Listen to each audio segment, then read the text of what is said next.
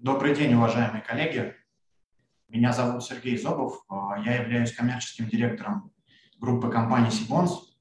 А, и мы продолжаем серию наших онлайн-семинаров для инвесторов, посвященных а, российским эмитентам облигаций.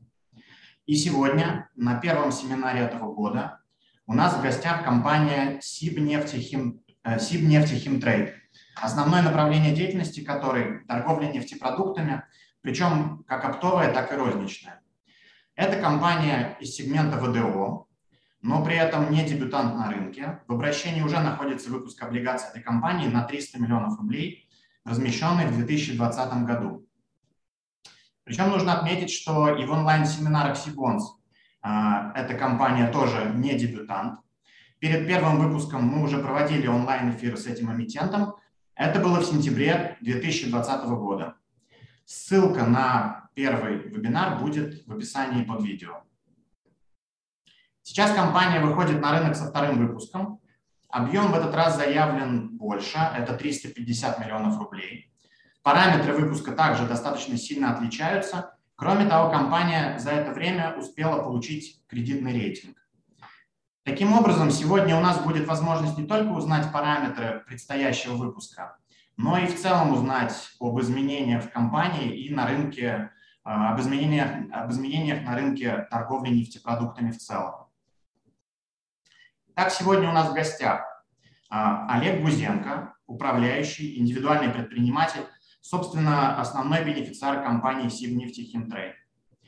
Доценко Вячеслав, а, заместитель директора по общим вопросам, и Сергей Слинкин, Слинкин, также от компании Сибнефтехимтрейд, а, главный экономист.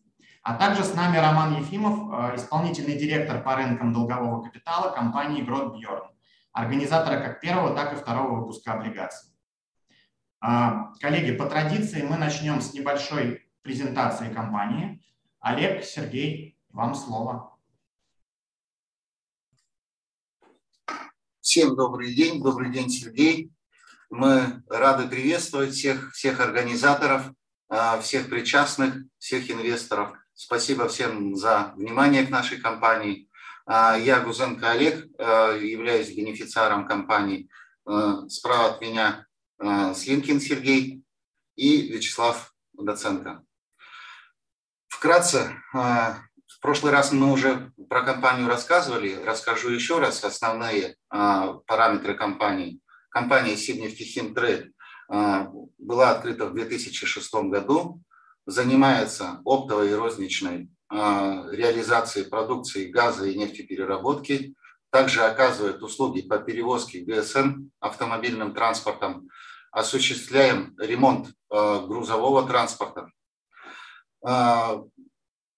Наша компания также выступает э, в процедурах, связанных с обеспечением ГСМ бюджетных организаций. Среднесписочная численность предприятия составляет на данный момент, на данный момент 80 человек. Функционирует обособленное подразделение в городе Томск. А, компания выкупает нефтепродукты крупным оптом у производителей. Поставщиками являются как крупные нефтеперерабатывающие Э, заводы Лукойл, Роснефть, Татнефть, Сургут, Газпром и так далее, так и э, самостоятельные нефтеперерабатывающие заводы, такие как Славянский НПЗ, Новошахтинский, Яйский, Николаевский и так далее. Оплата продукции поставщикам производится у нас на условиях предоплаты. Эм, наработанная клиентская база нашей компании э, насчитывает более двух с половиной тысяч предприятий и организаций различных, различных форм собственности. Э, структура формирования доходов представлена ре, реализацией дизельного топлива, что составляет около 80% от выручки, бензина около 5% от выручки и горюче-смазочных материалов в розницу по топливным картам это около 6% выручки. На данный момент компания располагает собственной производственной базой с административно-бытовым корпусом площадью 850 квадратов. Располагаем также собственным парком спецтехники для перевозки светлых нефтепродуктов в количестве 35 единиц. Располагаем ремонтно-механической мастерской для ремонта э, своей специализированной техники и э, спецтехники сторонних организаций. Также в 2021 году э, общество ввело в эксплуатацию базу по хранению ГСМ вместимостью порядка 8 тысяч кубических метров, которая находится в городе Катайске, Курганской области. В своей коммерческой деятельности мы опираемся на финансовую поддержку банков, в частности, это банк ВТБ, Альфа-банк, и в 2020 году, как отметил Сергей, а, мы впервые вышли на а, долговой рынок с выпуском биржевых облигаций объемом 300 миллионов рублей. Сейчас Ленкин Сергей вкратце расскажет, а, что, какие итоги у нас после этого размещения получились. Да, добрый день, коллеги. Предлагаю погрузиться немного в цифры. Расскажу об итогах деятельности компании за 9 месяцев 2021 года и сравним эти показатели а, с аналогичным периодом предыдущего года. Итак, э, за 9 месяцев 2021 года выручка компании составила 10,1 миллиард рублей, что превышает э, уровень прошлого года на 23%. При этом выручка выросла как в сегменте и оптовых продаж на 21%, при этом в сегменте розничных продаж выручка выросла гораздо больше, на 46%. А, прибыль компании также выросла, а, составляет практически 50 миллионов рублей, прирост составил 40%. Беда компании за последние 12 месяцев на дату 1 октября 2021 года составила 181 миллион рублей, а, превышает уровень 12 месяцев по отношению к первому периоду 2020 года на 34%.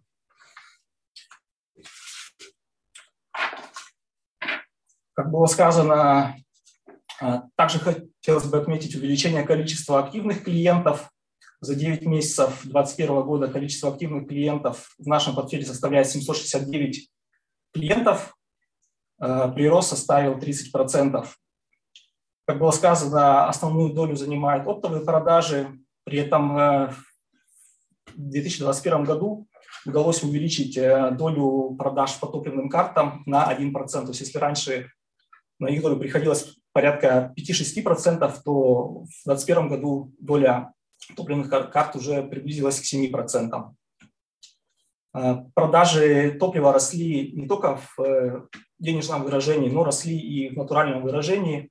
По сегменту топливных карт э, прирост э, в литраже составил 39%. А, также хотелось бы отметить, что в связи с изменением в 2020 году структуры бизнеса э, компания стала развивать направление э, нефтебаз. Была приобретена в том числе собственная нефтебаза в этом году. Изменение данной структуры позволило увеличить долю продаж именно с нефтебаз в два раза. В 2019 году доля продаж с нефтебаз составляла 7%, в 2020 году порядка 20%, и вот за 9 месяцев 2021 года уже 39%. Э, Этот сегмент э, продаж является более прибыльным для компании, нежели, скажем так, продажи с колес, то есть когда продажа осуществляется день в день, то есть э, с базиса близлежащего. Это позволило увеличить наценку на, тонне, на одной тонне реализуемой продукции на порядка 40%. То есть если раньше заработок с тонны в среднем составлял 420 рублей, то по итогам 2021 года мы уже видим э, рост там до 600 рублей.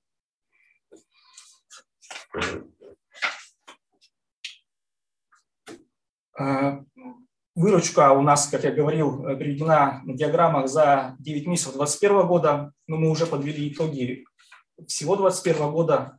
Поступления от покупателей за весь 2021 год составили 17 миллиардов рублей. При этом в 2020 году этот показатель был, э, по-моему, 13 миллиардов рублей.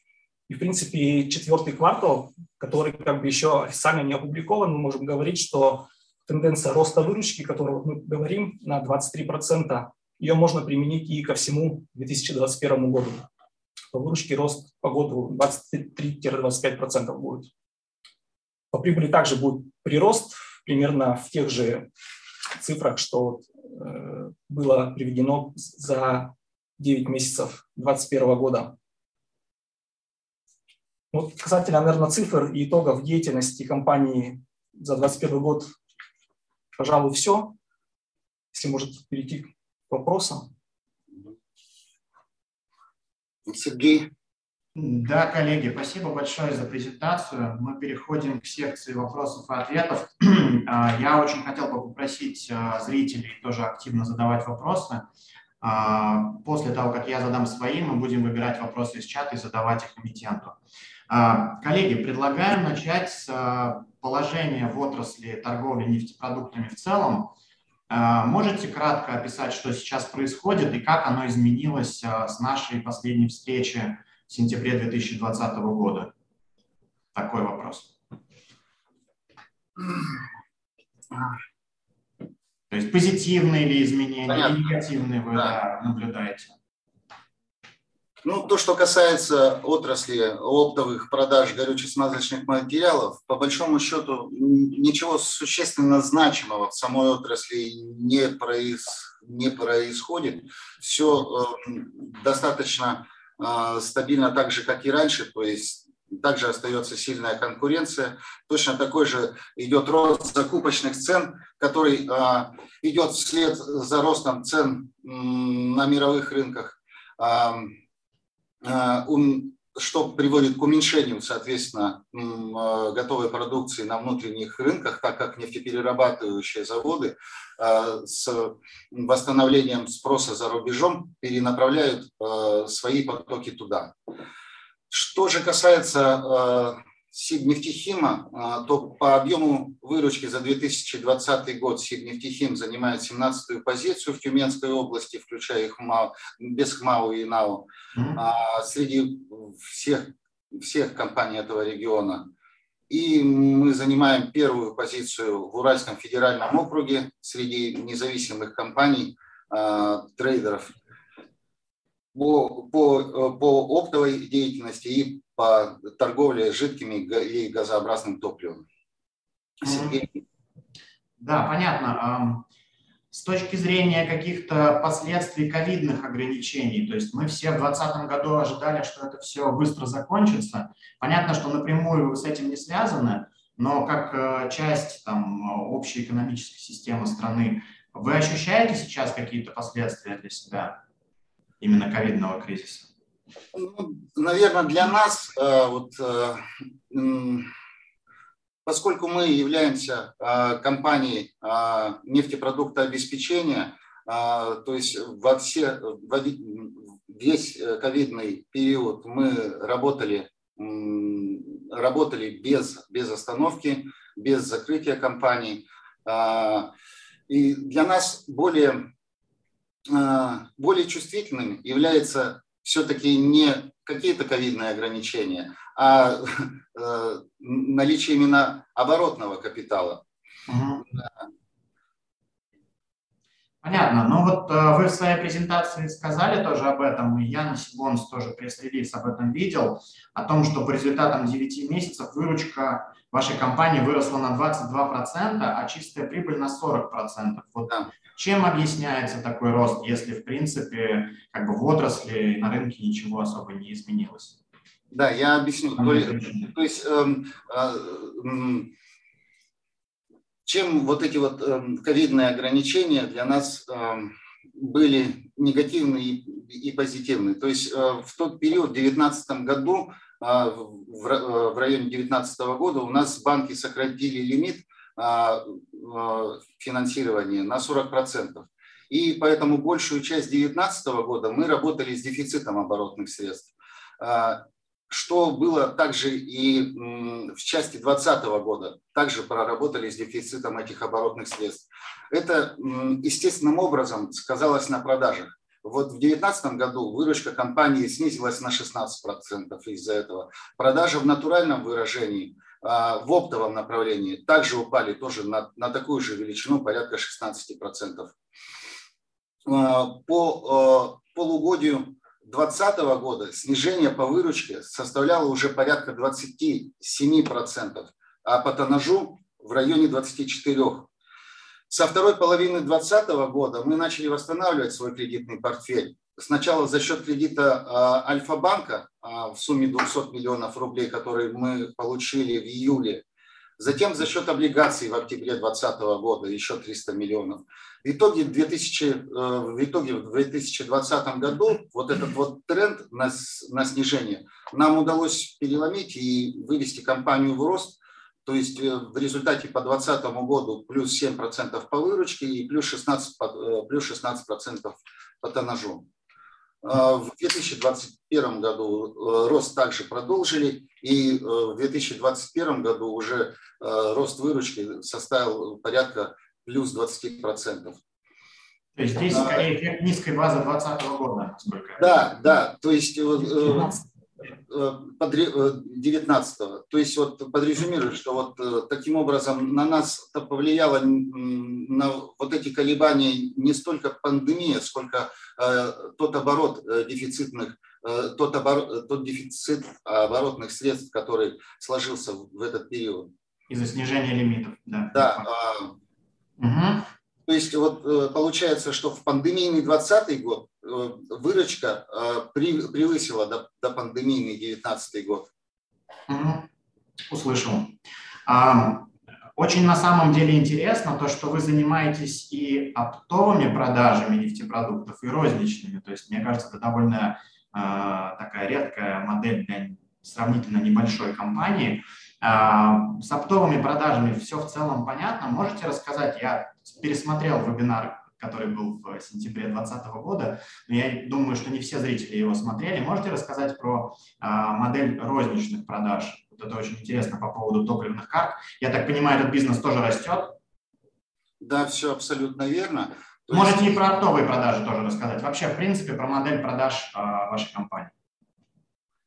Да, все абсолютно верно.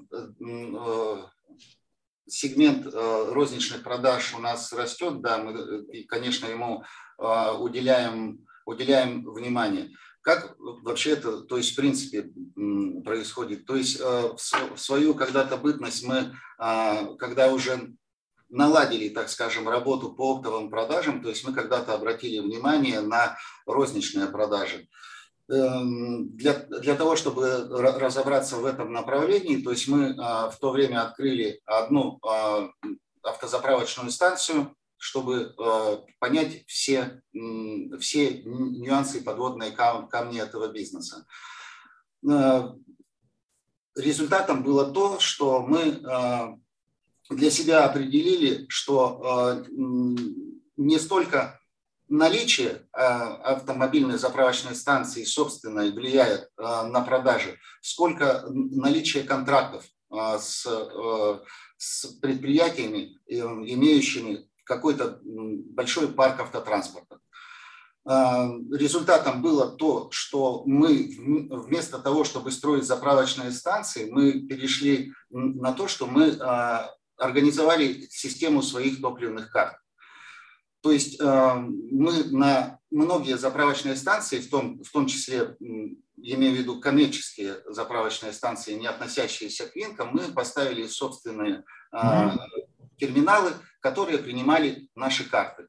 Э, затем эти карты э, у нас передавались по, по договорам поставки топлива с юридическими лицами, с транспортными предприятиями. В результате нам, нам получилось объединить в одном, в одном личном, в одном большом, в одном личном кабинете большую сеть заправочных станций, в которую входили не только винки, такие как «Газпром», «Лукойл» там, и «Роснефть», но и э, большинство э, э, сетей независимых в Уральском, в Уральском федеральном округе. То есть получилось, что э, конечный, конечный контрагент мог, где бы он ни находился, где бы его транспорт, э, он мог по этой карте заправиться в любом, а, в любом месте, там, где находился его транспорт.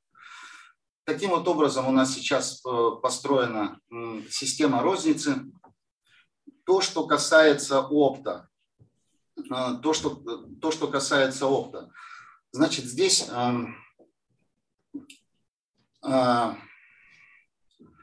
Система продаж выглядит следующим образом. Компания выкупает нефтепродукты крупным, крупным оптом у производителей. Затем эти продукты эм, распределяются, довозятся железнодорожным транспортом до, э, до сети наших нефтебаз, которые находятся в Уральском федеральном округе. Э, большая часть из них в Уральском федеральном округе, это около 14, 14 нефтебаз, это Уральский федеральный округ. Значит, далее э, продукция развозится уже нашим э, наемным, нашим транспортом, либо наемным транспортом, либо автотранспортом самого покупателя уже до конечного потребителя. Э, это один из вариантов поставки. Э, либо, если конечный, конечный потребитель имеет собственную базу, то он может через нас получить напрямую с завода уже вагоны прямо на его нефтебазу. Либо третий вариант а, собственным, собственным автотранспортом, без перевалки на наших базах, мы забираем с завода и напрямую отвозим потребителю. А, также я заметил, что в вашей продуктовой структуре очень сильно преобладают продажи именно дизельного топлива. Там порядка 90% именно дизельного. Все абсолютно верно. С чем это связано, да? Может ли эта ситуация поменяться? Вот это можете прокомментировать, почему именно? Да, э, это э, для нашей эм, системы работы это очень логично, потому что мы работаем только с э, юридическими лицами, у которых есть свой парк, автомобильный парк. То есть у нас в России автомобильный парк на предприятиях для производственных нужд это 90% дизельный транспорт. То есть, соответственно, и э, деление по продукции так и происходит. Большая часть – это дизельный транспорт. В ближайшее время, то есть я не вижу никаких предпосылок для изменения. А можете рассказать немножко про, э, подробнее про географию продаж?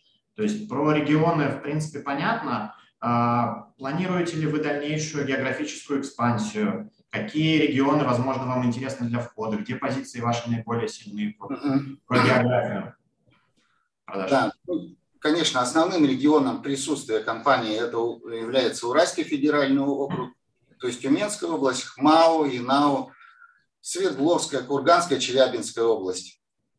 Вот как раз вот эта территория у нас и покрыта 14 а, нефтебазами. А, также у нас имеются нефтебазы а, для хранения ГСМ в городе Омске, в Перми, Уфе, в Казани и в Нурлате. Основным регионом, в котором зарегистрированы наши покупатели, является наш домашний регион, Уральский федеральный. И на долю клиентов в продажах приходится порядка 60% на Уральский федеральный округ. Но в действительности доля продаж в УРФО, а, несмотря на вот эти статистические цифры, она все-таки больше, поскольку а, есть э, наши контрагенты, которые а, имеют место юридической регистрации за пределами Уральского федерального округа, но бизнес свой ведут именно в нашем регионе. Ну, я уже, как э, уже отмечал ранее, то есть компания именно в Уральском федеральном округе мы занимаем первое место среди независимых топливных э, компаний. А что касается географической экспансии, то на данный момент нами обращено внимание на ближайшие регионы. То есть, в частности, это Башкортостан, Татарстан и Пермь, э, и Омск. То есть там, где мы уже работаем и где уже производится у нас отпуск топлива, э, где мы уже понимаем, так скажем, рынок. И вот часть именно заемных средств пойдет на развитие продаж именно вот в этих направлениях. Сергей? Да, спасибо большое. А, по поводу нефтебаз вопрос тоже в презентации это прозвучало, что вы приобрели первую нефтебазу в собственность, насколько я понял, да, в 2021 году. А остальные нефтебазы находятся в аренде. А, планируется ли расширять а, сеть собственных нефтебаз для того, чтобы переходить именно на эту модель продаж? Сергей, ну приобретение нефтебазы, мероприятия не из дешевых. Понятно, да. Э, признаемся честно, компании имеют ограниченные ресурсы, и тратить их на какие-то долгие капиталоемкие вложения в основные средства, в ущерб оборотному капиталу, ну, было бы на данный момент не очень оправданно. А, той а, нефтебазы вот в нашем домашнем регионе а, с емкостью 8 тысяч кубометров, то есть ее вполне на данный момент достаточно. С остальными нефтебазами мы планируем сохранить, конечно, отношения э, на условиях договоров аренды либо хранения. Мы, в принципе, мы готовы рассмотреть вариант покупки э, какой-то базы, но все обычно зависит от цены. То есть в случае, если база будет окупаться больше, чем один-полтора года, то мы такие варианты рассматривать не планируем. Угу, угу. Я понял. А, в планах развития компании я увидел, что у вас указан довольно такой скромный э, потенциал роста, да, то есть вот если сравнить с фактическими цифрами пресс-релизов, вот я процитирую, то есть по выручке это не менее 10%, по активной клиентской базе 5% и по рентабельности от продаж плюс 0,5%. То есть, э, с одной стороны, цифры довольно скромные, если да, сравнивать с фактическими, по крайней мере, там, 2021 год. С другой стороны, хотелось бы понять, за счет чего вы ожидаете постоянно такого поступательного роста.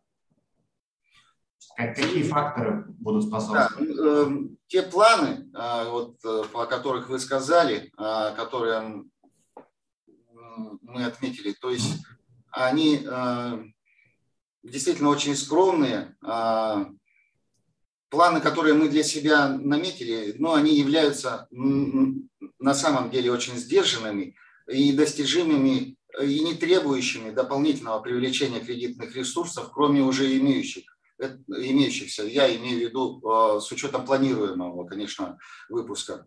А, здесь я говорю, что если, конечно, не будет резкого роста цен на топливо, то есть данный поступательный рост возможен – а, возможен, если продолжать в ежедневном режиме вести свою обычную хозяйственную деятельность. Компания планирует оставаться номером один среди независимых трейдеров в ОРФО в любом случае. Угу. Кого вы считаете своими основными конкурентами? А, как происходит конкуренция с уже упомянутыми винками? Есть ли риски, что останутся только они? Как вы это видите? Ну, то, что касается нашего домашнего рынка местного, да, ну, своими, своими конкурентами на, на, на нашем рынке мы видим две региональные компании. Э, их конкурентными преимуществами является э, наличие у каждой из этих компаний э, собственной нефтебазы, нефтебазы в городе Тюмени. В частности, это Тюменская топливная компания и группа компаний «Кондор». Здесь хотелось бы, конечно, отметить, что их объемы очень сильно-сильно меньше наших. А, также, наверное, можно отметить достаточно сильные позиции компаний в ближайших регионах. Это Уфа Ойл, Petroleum Trading, Инвест, Нефтетрейд. Хотя тоже, с другой стороны, их деятельность больше сосредоточена вне а, Уральского федерального округа. Что касается винков, то конкуренции с ними, если честно, абсолютно никакой нет. Они являются нашими поставщиками. Вот на их долю в 2021 году совокупно пришлось э, не более 20% э, в, закупках. Э, то есть мы у них закупали от общего объема не более, не более 20%.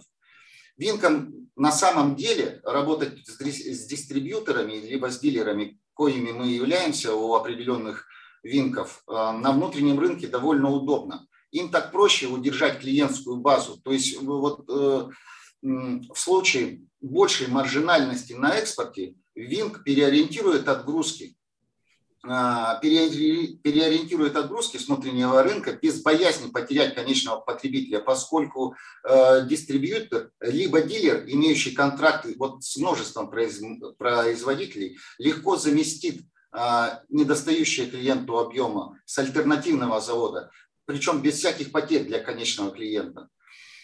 Э, риски, что винки там всех поглотят, ну, они все-таки больше надуманы и очень сильно преувеличены.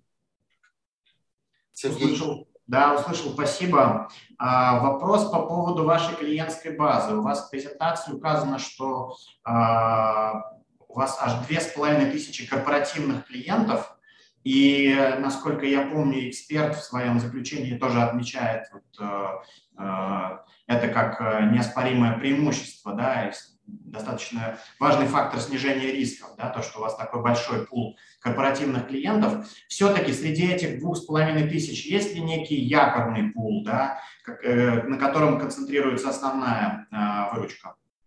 Насколько вы зависимы вот от какого-то определенного круга клиентов среди этих двух с половиной тысяч? Да, мы к этим вещам, к дифференциации принципиально относимся. Действительно, наша клиентская база покупателей достаточно диверсифицирована. А, для крупнейшего покупателя э, доля, доля крупнейшего покупателя не превышает 5%. Эм, стабильность нашей клиентской базы по последним подсчетам составляет порядка 70% какого-то вот якорного такого пула клиентов у нас в принципе нет. Есть, конечно, клиенты старички, с которыми мы там работаем уже на протяжении длительного периода времени, но отнести их к якорным клиентам мы не можем. Вот даже если взять топ-10 клиентов, то на их долю придется там порядка 25% продаж. Ну, насколько 25% продаж является якорем? Ну, на наш взгляд, нет. Наша компания работает со всеми клиентами, и конечными потребителями, и компаниями-трейдерами. А, если вот э, подсчет какой-то такой, мы, конечно, подсчет не ведем, то есть э, кто там конечный, кто э, трейдер, но по ощущениям на трейдерский сегмент клиентов приходится около 50% продаж. Доля госзаказа у нас довольно невелика. Она находится на уровне там, порядка 1%, а, если брать в количественном выражении. Э, по госзаказам в основном там а, э, контракты по рознице. А, поэтому не очень в соотношении с оптовыми продажами не очень велик процент госзаказа получается э, в, в общем объеме. Угу. Услышал, спасибо. Раз начали говорить про клиентов, я думаю, что э, в вашем случае будет э, крайне актуален вопрос про дебиторскую задолженность. Понятно, что специфика компании предполагает вообще большой размер дебитор, дебиторской задолженности. Она составляет очень значительную часть валюты баланса. А, расскажите про дебиторку, как вы с ней работаете, какой процент просрочки, какая это просрочка, там, возвратная, невозвратная. Вот немножко про дебиторку. Я думаю, что инвесторам это очень интересно. Да, э, Сергей, я тогда расскажу, как мы работаем, а ты про проценты посмотри, где у нас. А, значит, э, как мы, как мы вообще работаем а, с клиентом, тот, который просит товарный кредит.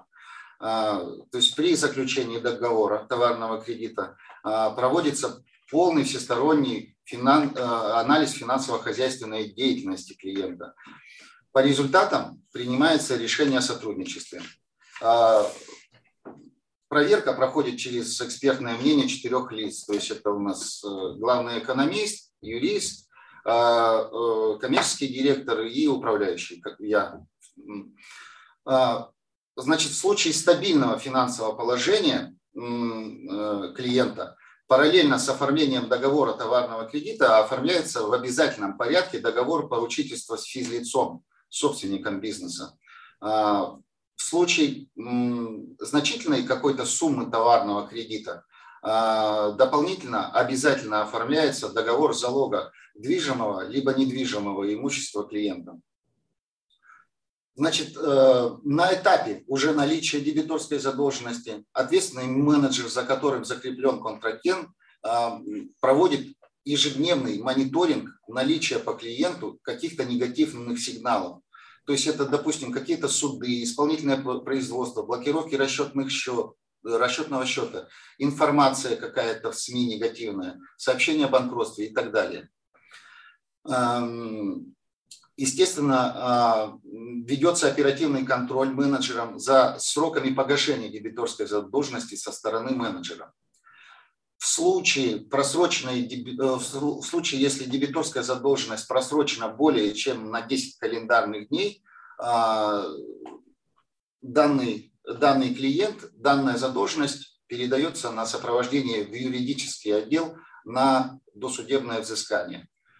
Ну, в случае, если клиент не рассчитывается, то есть, соответственно, следует судебное взыскание, обеспечительные меры, привлечение к ответственности поручителей, взыскание залогов, исполнительное производство банкротства. Вот. Систему, в принципе, заключения и работы с дебиторкой я описал. Есть что добавить, Сергей? По цифрам. А, по цифрам, если говорить вот за последние больше одного года, просроченная дебиторская задолженность в нашем портфеле чуть-чуть снизилась, то есть не можем похвастаться, что значения произошли сильно большие, но для нас как бы большим плюсом является тот фактор, что она не выросла. То есть если, скажем так, э, весь пул основной просроченной дебиторской задолженности, он у нас сформирован еще в 18-19 года. То есть если брать 20-21 год, то прироста просроченной дебиторской задолженности не произошло. Снижение просроченной дебиторской задолженности, правда, тоже составила небольшую величину, там порядка 4 миллионов рублей. И вся просроченная 90, э, порядка 60% просроченной дебиторской задолженности у нас приходится на две компании. Одна компания – это компания-покупатель, э, ну, по которой была вот э, вся там предыдущая история 2019 года связанная. Э, и одна компания – это компания-поставщик, которая была аффилирована с Антипинским нефтеперерабатывающим заводом, который в банкротство процедуру прошел и теперь вот приобрел новых собственников. А, в список э, кредиторов Антипинского, мы входим в список кредиторов Антипинского НПЗ, это дело будет не быстрое, конечно, долгое, но мы надеемся. Работаем, и юридическое отдел работает в этом направлении. Да, спасибо. А, я бы, наверное, хотел перейти к обсуждению а, получения вами рейтинга эксперта и их а, кредитного заключения. В ноябре вы получили рейтинг на уровне группы минус, и там есть несколько интересных замечаний, по которым я бы хотел, я думаю, что зрители тоже хотели бы получить от вас комментарии. Во-первых, рейтинговое агентство отмечает очень низкую а, рентабельность деятельности, то есть на уровне 1,3%. Можете вот этот момент прокомментировать, почему такая низкая рентабельность? То есть понятно, что в среднем по отрасли она низкая, но все же. Сергей, ты я прокомментируйте. Ну, тут надо добавить, вы уже сами ответили, в принципе, на свой вопрос. Здесь действительно в целом по отрасли рентабельность компании этого сегмента достаточно низкая. Здесь э, компания может э, зарабатывать какие-то ну, сравнительно великие, для кого-то невеликие деньги, только на обороте. Поэтому для компаний данного сегмента характерна как и низкая рентабельность, как и, так и высокая долговая нагрузка по показателю долг и беда. Э, вот мы даже сами обращаем внимание там, при анализе своих э, контрагентов, э, будь они конкуренты либо партнеры, обращаем внимание на показатели их и находим, что по ряду показателей мы даже выглядим гораздо лучше, несмотря на то, что там э, рейтинг агентства пишет, что наш показатель там долг вида находится 3,4. Мы знаем примеры гораздо компаний крупных, в том числе, которые мы уже сегодня называли среди своих конкурентов, у которых показатель долг вида находится 8-10. И это как бы для них норма. Мы больше считаем здесь э, наш бизнес стоит оценивать по показателю долга в сравнении со среднемесячной выручкой. И здесь наш показатель достаточно находится на хороших позициях. Э, долг не превышает, либо совсем незначительно превышает среднемесячную выручку, в то время как э, у компаний аналогичных наших, в том числе как бы обращающихся, наверное, на рынке, данный показатель, э, наоборот, там равен квартальной, наверное, выручке. Также рейтинговое агентство отмечает э, краткосрочный э, характер кредитного портфеля вашей компании. Можете пояснить тоже, с чем связан, э, с чем связана краткосрочность и вообще немножко пояснить вот ваши взаимоотношения с банками, потому что эксперт также отмечает, что в целом в секторе оптовой торговли ГСМ сейчас наблюдаются сложности с привлечением банковского фондирования. Вот прокомментируйте работу с банками вашей компании. Да, коллеги, давайте, наверное, я прокомментирую э, этот вопрос в силу того, что 10 лет я проработал э, в банках именно в секторе корпоративного финансирования. Наверное, вот мне немного эта тема даже ближе, может быть, чем коллегам. Ну, во-первых, э, во-первых, там вы сказали, что банки с неохотой финансируют предприятия из отрасли оптовой торговли ГСМ. Ну, в целом, да, наверное, можно сказать, что так оно и есть. Э, Причем это происходит с 2014-2015 года стабильно. А, ну, наверное, нужно понимать, да, что в первую очередь это относится к более мелким компаниям, малый и средний бизнес, э, и это логично, потому что компании, которые занимаются оптовой торговлей ГСМ и начинают там этот путь с нуля или там с первых шагов, и, как правило, на самом деле не развиваются там во что-то более крупное, это предприятия, у которых нет основных средств, у которых э, ну, просто там есть какой-то контракт, на этом контракте они делают большую выручку, под большую выручку, естественно, им нужно э, финансироваться, и э, при низкой маржинальности это не очень красивый портрет заемщика для банка. То есть, в принципе, эта сфера для банков никогда не была там целевой, да, но, опять же, говоря о том, что мы сталкиваемся с какой-то проблемой по финансированию в банках, наверное, было бы неправильно. И, в принципе, вот наш кредитный портфель, который на данный момент превышает миллиард рублей, тому является подтверждением. Это первое. Второе, я услышал, э, вы сказали про краткосрочный кредитный портфель. Это эксперт написал, это не я сказал. Эксперт, да, да, да. Ну, я из вашего вопроса просто услышал а, краткосрочный характер а, кредитных обязательств. Э, ну, во-первых, у нас э, сами договоры заключены до 2023-2024 года, да, ну, не самые краткосрочные э, соглашения. А если говорить, и, наверное, эксперты, эксперт РА имел в виду именно краткосрочность траншей, но это логично, потому что у нас высокая оборачиваемость и устанавливать для нас там транши – Э, со сроком более 12 месяцев было бы нецелесообразно. Поэтому у нас э, большая часть траншей имеет срок от 90 до 180 дней, и это в полной мере соответствует нашему циклу оборачиваемости. Да? То есть нам подобные сроки, для нас они комфортны, они вполне позволяют э, использовать кредитные средства, обернуть их, причем, как правило, мы успеваем это сделать не одним циклом, получить прибыль, вернуть транш, перевернуть его, получить новый и двигаться дальше. Ну, это вот э, что касается в целом а, взаимодействия с банками. И еще вот вы озвучили а, переживания коллег из экспертра по поводу высокой долговой нагрузки, да, если я не ошибаюсь. Но здесь, в принципе, вот э, коллега Сергей Слинкин уже отвечая на предыдущий ответ, прокомментировал э, этот момент.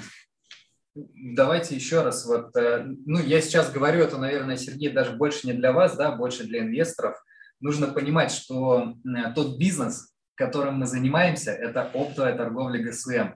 И в оптовой торговле ГСМ не бывает высокой маржинальности. Мы зарабатываем за счет того, что мы делаем большой оборот, за счет того, что мы ну, опять же, вот коллеги уже озвучили, по Уральскому федеральному округу мы номер один среди независимых а, компаний по торговле ГСМ, по оптовой. И при этом бизнесе невозможно делать большую, большую маржинальность. То есть мы получаем маленькую маржинальность, большой оборот, и, соответственно, в абсолютных цифрах вполне приемлемые для ведения бизнеса значения по прибыли. И, естественно, на маленькую маржинальность мы накладываем довольно ощутимую долговую нагрузку, потому что этот оборотный капитал нам нужно финансировать.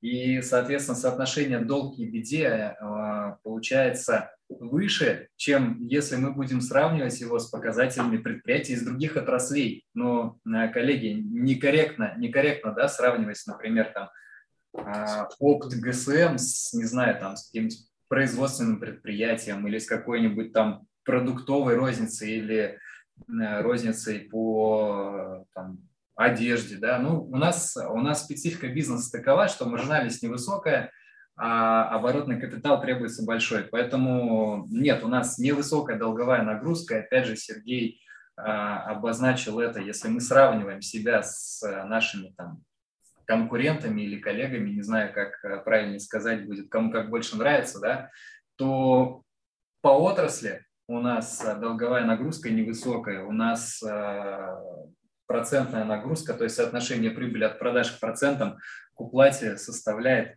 а, два – это очень хороший показатель. Там банковские ковенанты э, требуют, чтобы этот показатель у нас был не меньше, чем полтора, у нас он э, два и продолжает расти. Поэтому э, да, понятно, понятно там опасения коллег из эксперта по отношению к отрасли, ну, они, наверное, скорее такие номинальные, потому что а, отрасль оптовой торговли ГСМ, да, для банков она имеет там какие-то определенные риски, поэтому банки а, тщательно а, анализируют предприятия в этой сфере с тем, чтобы отсечь там маргиналов, которые в этот бизнес пришли недавно и просто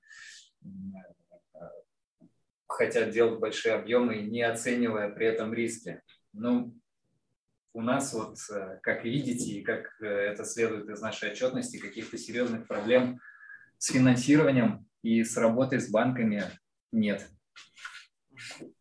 Вроде бы ответил, если... Да, если... да, конечно, ответил на все, на все замечания, да, которые в, в отчете есть. А, от меня, наверное, последний вопрос а, касательно именно вашего выпуска облигаций. Почему именно сейчас решили выйти? Какие основные цели? Почему параметры нового выпуска отличаются от параметров дебютного? Вот прокомментируйте, не знаю, может быть, это к Роману Ефимову вопрос или к вам тут. Ну, да, коллеги, давайте, наверное, я по параметрам а, расскажу. А, так, видно? Отлично. А, у нас, собственно, планируется выпуск объемом 350 миллионов рублей. А, ориентир по ставке купона у нас будет ключевая ставка плюс 6,5, то есть флоутер у нас по расчету ставки купона, ориентировочная дата размещения 14 января, ну, то есть завтра ориентир. Номинал бумаг 1000 рублей, купон ежемесячный. А, срок обращения бумаг 5 лет. По выпуску предусмотрена возможность амортизации 54 54 по 50 купон и возможность оферты call с 25 по 48 купонный период. А, плюс, помимо этого, мы решили, а, собственно, дать возможность инвесторам неким образом себя обезопасить и зашили ряд ковенант а, на этот облигационный займ. Во-первых, это ковенанта по кросс-дефолту, в рамках которой при наличии просроченной задолженности на уровне больше 30% от балансовой стоимости, ковенанта, собственно, считается исполненным то есть э, фактически, если эмитент э, будет нарушать долговые обязательства не только ну, по облигационным займам, но в том числе и по банковским кредитам, э, это, эта возможность позволит инвесторам заранее, так сказать, проследить и получить возможность выйти из бумаг. Плюс эмитент берет на себя обязательство по раскрытию ежеквартальной отчетности не позднее 45 дней с момента ее формирования, ну, с момента окончания квартала. И поддерживать уровень выручки по году не ниже 50% в соотношении к предыдущему году. При этом а, соотношение долга к среднемесячной выручке должно быть не менее единицы. Вот, фактически показатели поменяли, ну, собственно, порядок и объемы выпуска поменялись к предыдущему первому размещению в связи с тем, что ну, сейчас и рынок такой, скажем так, рынок высокодоходных облигаций на текущий момент он довольно а, волатилен и размещения эмитентов, которые ну, размещались раньше, они показывают на текущий момент интересные доходности. Ну, соответственно, мы скорректировали ситуацию по рынку. А в рамках объема, ну, здесь объем обусловлен э, направлением э, реализации капитала со стороны эмитента. Я думаю, коллеги больше подскажут, как, собственно, в, в рамках капитала. Начну снова добавишь, если что-то будет. Э, э, отвечая на вопрос, почему мы повторно решили выйти на облигационный рынок, э, ну, для нас сейчас частичный переход с банковского финансирования на облигационные займы, он является для нас продолжением стратегии создания устойчивого бизнеса. Как уже вот только что Вячеслав сказал, что наша отрасль всегда у банкиров в зоне повышенного внимания. Э, и требования от банков, они ужесточаются постоянно. И особенно, когда в, как, в портфеле какого-то банка появляется какой-либо дефолтный кейс, то начинают веерно кошмарить вообще, в принципе, всю, всех клиентов этой отрасли. Это, естественно, у нас вызывает определенную степень дискомфорта. Э, чтобы уйти от подобного влияния э, мы дифференцируем, хотим дифференцировать свой портфель и перевести часть кредитов в облигационные займы. Также вот здесь есть второй момент, то есть это э, те транши, э, которые устанавливают, устанавливают банки. То есть, как раньше говорилось, срок, э, срок некоторых траншей, определенного количества траншей 90 дней. Это означает, что несколько дней в каждом из 90-дневном периоде мы вынимаем деньги из оборотки и используем их на погашение траншей. То есть порядка 6% рабочих дней в году мы деньгами не можем пользоваться. То есть используем их на гашение траншей. Дополнительно еще очень важный момент – это те ковенанты, которые устанавливают банки. Не в смысле все подряд, а вот, э, вот такие, допустим, ковенанты, для примера, вот, координант одного, одного из банков. Замедленная оборачиваемость. То есть почему это для нас дискомфортно? То есть мы не можем а, сделать какой-то запас у себя на базе. А, в момент мы знаем, что будет поднятие цены – и мы бы с большим удовольствием поддержали бы эту продукцию в течение там какого-то не очень долгого времени. Но э, исходя из э, такой ковенанты, сделать мы этого не можем. Мы обязаны его продать. Хотя мы знаем, что в следующую неделю мы бы продали уже э, с наценкой там не э, в 5%, а в 15%. Но нам продавать его надо сегодня. А у одного из банков тоже есть, вот, допустим, такой э, ковенант, как ограничение задолженности на одного э, дебитора. И э, это касается и наших поставщиков. И причем ограничение, допустим, вводят 50 миллионов рублей. А что такое для нас э, ограничение 50 миллионов рублей на поставщика? То есть у нас э, в среднем мы продаем в сутки на 100 миллионов рублей, а у нас на поставщика ограничение 50. Ну, а что мы, а, а где мы тогда продукцию купим, да?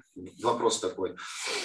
А, и э, еще один э, тоже немаловажный для нас момент – это различные ковенанты в разных банках. То есть приходится лавировать, удовлетворять требованиям каждого. А, и вот чтобы вот все-таки вот сделать э, бизнес более устойчивым и не, вот не подверженным а, описанным всем вот таким явлениям при взаимоотношениях с банками, мы э, приняли решение перевести именно часть своего кредитного портфеля в облигации. А, то есть э, таким образом, дай бог, в случае положительного размещения у нас кредитный портфель будет диверсифицирован 50 на 50, то есть эм, э, второй выпуск облигаций будет использован на замещение кредита Альфа-банка, который составляет 200 миллионов рублей, и 150 миллионов рублей э, из 350 будут направлены на пополнение оборотных средств, средств для, э, для дальнейшего развития бизнеса. То есть, повторюсь еще раз, таким образом портфель будет дифференцирован 50 на 50, то есть 50 процентов э, кредитного портфеля будет принадлежать банку ВТБ, это наш старейший партнер, и 50 процентов это облигационный займ. Все. Услышал, спасибо большое. Я предлагаю перейти к вопросам из чата. Их достаточно много, хотя на большинство из них вы уже ответили, либо только что, либо э, в ходе нашей беседы. Э, вот я вижу вопрос, а планируете ли вы публиковать МСФО отчетность? Коллеги, можете прокомментировать, есть ли такие планы? Планах на самом деле нет э, такого намерения. То есть мы монокомпания, как уже, наверное, говорили, то есть у нас нету группы, мы прозрачные, и, в принципе, нас можно оценить весь наш бизнес э, по отчетности одной нашей компании и не обязательно составлять в том числе групповую отчетность. В моем понимании, как бы МСФО больше нужна, в том числе и когда бизнес достаточно разрознен на разных компаниях, и МСФО отчетность дает понятие вот именно все компании группы. Ну и в том числе мы где-то не кредитуемся там, не знаю, на зарубежных, может, рынках. Нас, наверное, не смотрят иностранные инвесторы, которым эта отчетность более ближе. Поэтому как бы мы для себя не видим такой необходимости. Угу. Также я вижу вопрос э, относительно рейтинга. Э, что вы планируете делать для его повышения? Есть ли какое-то понимание действий для того, чтобы этот рейтинг был повыше? Есть ли вообще такое желание?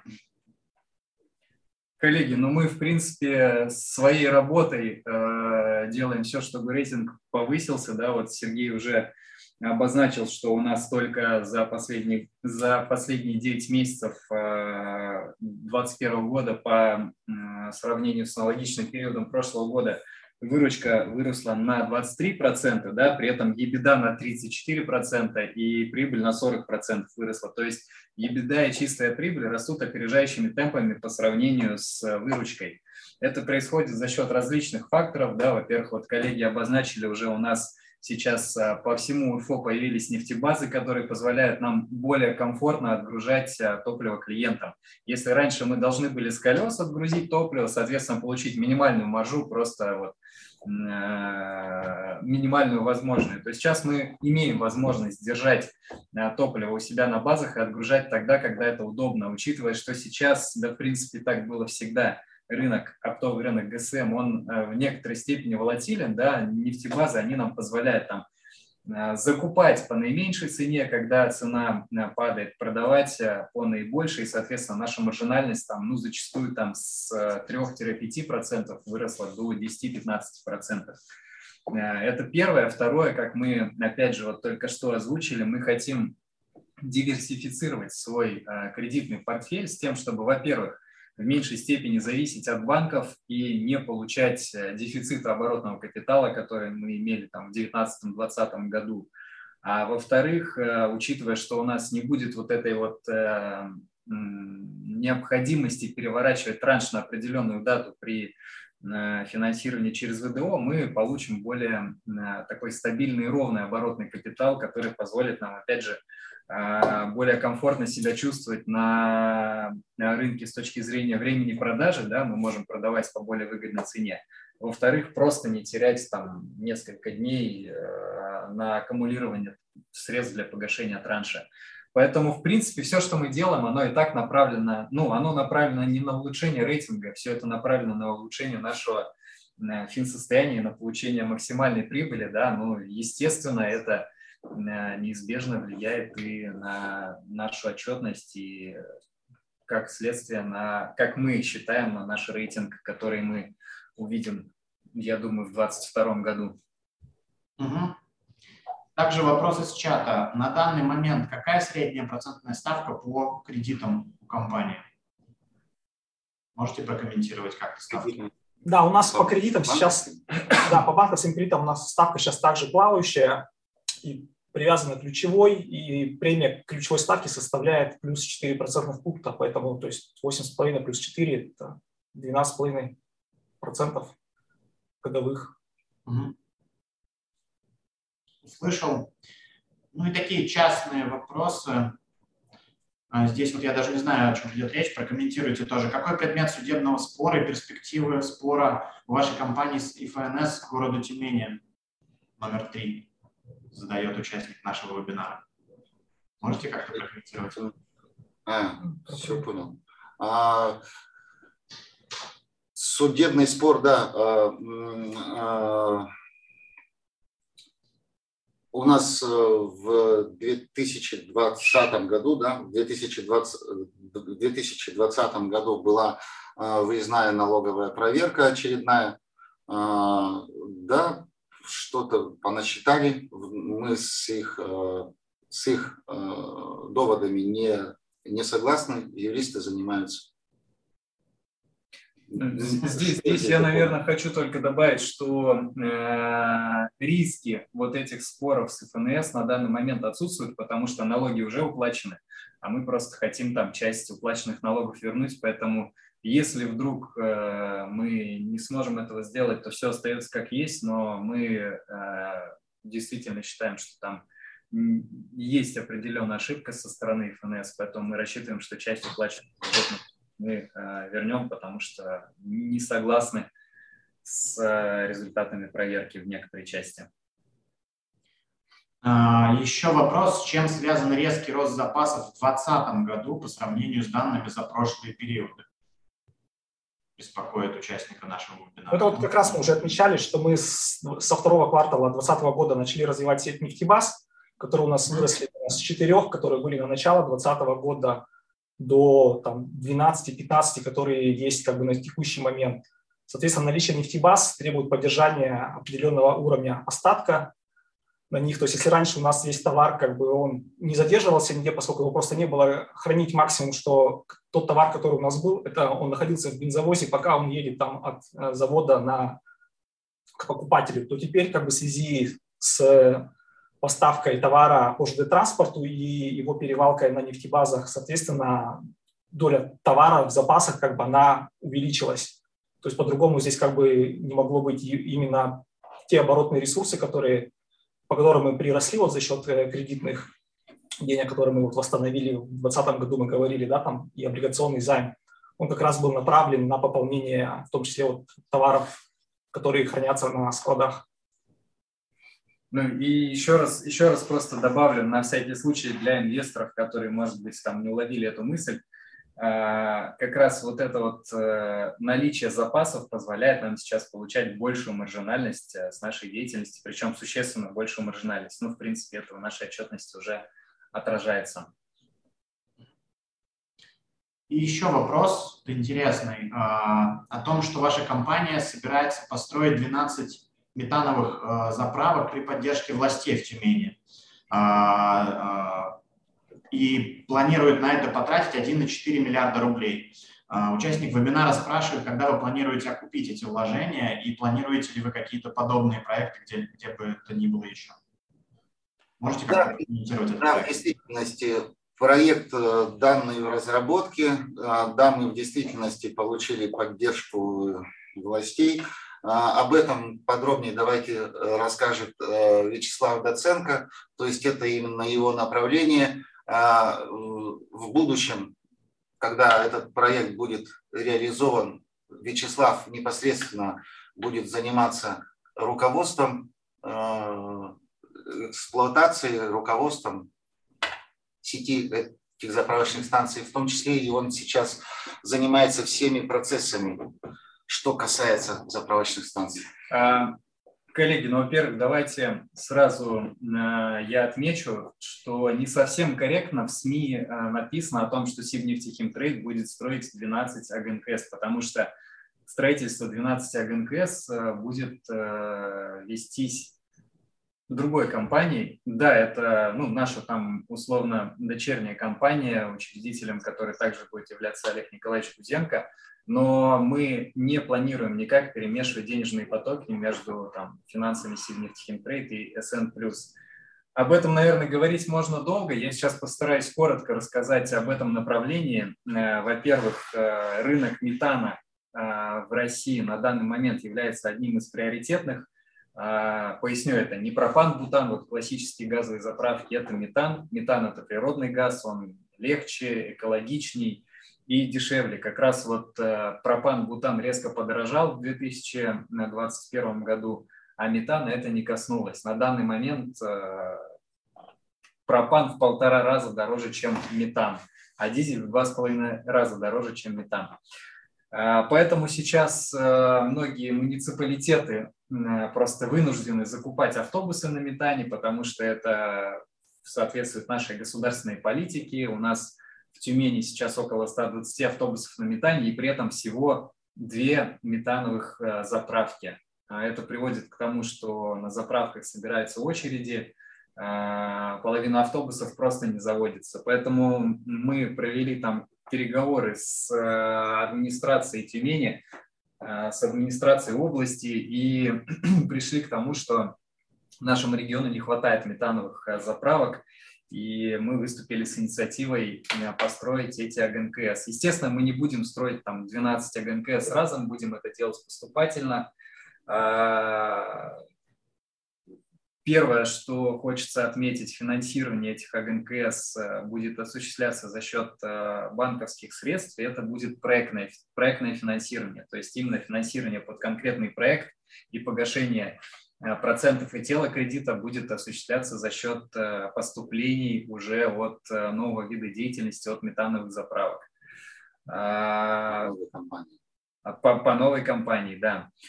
Что касается срока окупаемости, по нашей фин-модели мы рассчитываем, что при 70% загрузке окупаемость каждой ГНК составляет не более трех лет.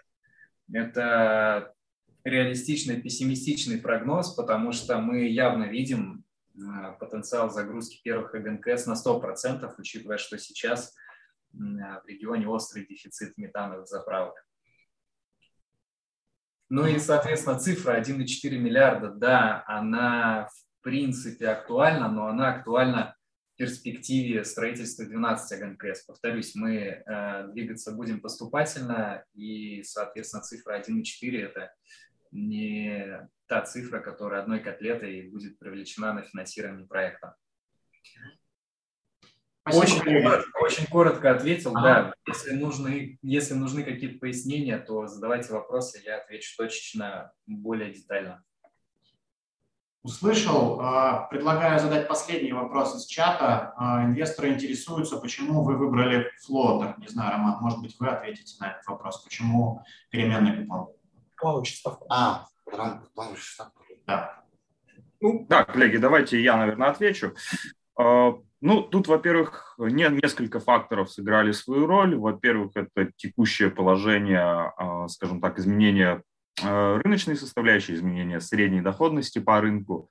Плюс мы ожидаем, ну, собственно, в дальнейшем изменения в том же направлении. То есть, когда у нас рынок был стабилен, когда ключевая ставка у нас там, не изменялась в каких-то критичных значениях, и или же она э, не падала, скажем так, тогда, ну, собственно, мы могли позволить себе выпускать бумаги с фиксированным купоном. На текущий момент, наверное, самым актуальным будет являться э, плавающий купон. Это, во-первых, ну, в силу своей классическости э, стандартная история с кредитованием бизнеса, с одной стороны, с другой стороны, э, позволяет инвесторам понимать, какой ну, уровень доходности по бумаге будет напрямую зависеть от ключевой ставки и что в будущем, скажем так, у них не будет необходимости перекладываться какие-то бумаги в связи с тем, что там, доходность по рынку стала выше за счет изменения ключевой.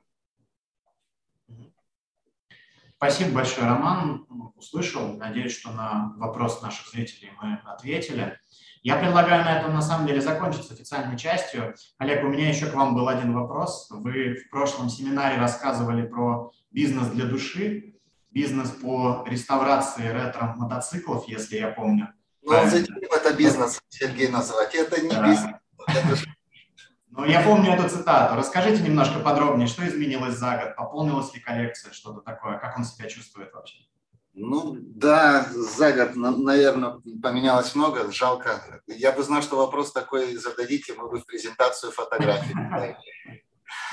Да, а, кроме Э, кроме, кроме того, что у нас функционирует эм, мастерская на территории здесь, вот на, на территории базы нашей реставрационная мастерская. Э, мы также, ребята занимаются э, техническим ремонтом мотоциклетной техники, и наши у меня многие ребята катаются, и сторонние техники коллекция, коллекция ретро-мототехники также пополнилась. Сейчас она составляет 183 единицы. Ну, наверное, без ложной скромности скажу, что в этом направлении, наверное, одна из крупнейших у нас в России. Это в направлении, имея в виду э, мототехника Советского Союза, все, что ездило по дорогам Советского Союза. То есть э, стран ближнего зарубежья, Чехословакия, Венгрия, ГДР и так далее. Ну и, соответственно, российские экземпляры, советские, так скажем. Буду рад у себя в гостях любому желающему из всех, из всех, всех здесь присутствующих. Так что да, уважаемые инвесторы, приезжайте смотреть на коллекцию ретро-мотоциклов. А, вам, а, Олег, коллеги, я бы хотел пожелать удачи в бизнесе, удачи в размещении. Ну и на этом мы заканчиваем наш вебинар. Всем спасибо большое и до новых встреч. До свидания. Спасибо вам. Всем спасибо, всего доброго. До свидания. Спасибо, до свидания.